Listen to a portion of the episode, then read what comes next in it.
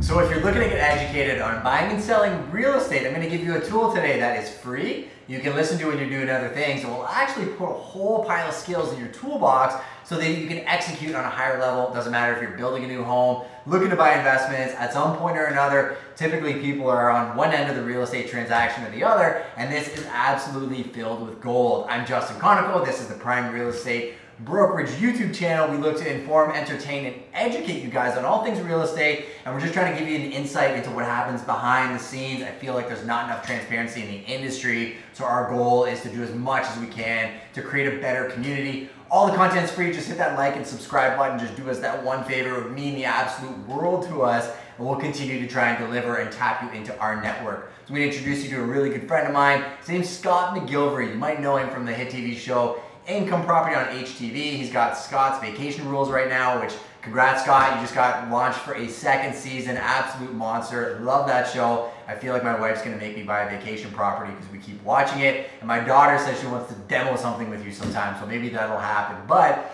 he just launched a podcast. Go to Apple, go to the podcast section, go to Google and type in the real estate rebel Scott McGillivray. This dude does not stop. I don't know where he has finds the time, but he actually launched a podcast breaking down the secrets of how he got to where he got. And I absolutely love it because I always say, like, your job is your job, right? Your job is a vehicle to create some income, develop relationships, but real long term wealth comes from those relationships and opportunities that come from it. Yeah, you're gonna need some income from some type of job to kind of get there. Your job's typically never gonna create that life changing wealth for you. Scott's seen this over and over and over again. We've had the you know, blessing of being able to know him and watch him actually give out secrets year after year and create life-changing wealth for people through the investment network that we're part of and a lot of other facets. And honestly, the podcast I listened to and I, I wanted to support because he's a friend.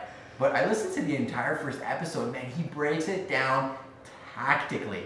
Second episode, he's got Frank Leo, who is Remax's number one agent in the world previously, and Frank's a buddy as well. I got the chance to meet him with Scott and Mastermind runs a top team in Toronto. Last episode they had actually breaks down a whole bunch of myths when it comes to doing real estate. They break down, you know, the secrets to actually creating wealth. A lot of times they take questions that I guarantee you are asking yourself and just answer them bluntly.